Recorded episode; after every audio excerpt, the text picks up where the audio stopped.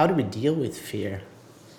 There's so many kinds of fear, right? Um, in my case, uh, in my journey, my fear was paralyzing. It came with a lot of a lot of anxiety, of course, and and being this, you know, this this performer, um, it was a huge uh, social anxiety to disappoint, to to come short, to being judged negatively, or especially about my performance. It freaked me out. It criticism just, the idea of somebody um, talking bad about my work that that that was horrendous, and it was literally paralyzing. Like I could feel my chest being very tight at times and often if i was even in doing work that i really loved and that i knew that i was really good at sometimes this moment of like you say uh, uh, like this imposter syndrome would hit me and i'm like who are you?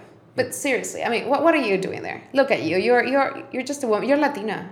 You're, you're a woman. Uh, you're surrounded here by all these people that are far far older than you. Who do you think you are and in that sense at least fear came in through that.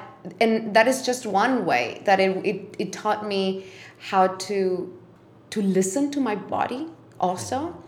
As an athlete i can imagine in, in for you guys is so it's so innate listening to your body. Um, but if you come from the corporate world this is definitely not something in your job description. You know we're not we're not taught to listen to your body. We're not taught to to set ourselves up for success, um, to to eat healthy, and uh, we're not taught about self care. We're not taught about leadership from an emotionally intelligent place. So, in in my case, I had to learn techniques, techniques to ground myself. I had to learn about visualization. I had to learn about one of my of the ones that I thought I would never do is like the whole topic on meditation. I'm like, what? What do you mean? Just like you know, closing my eyes and just thinking nothing. You know, so that's some of the topics that we teach in the yeah. with boldness because is like so surreal.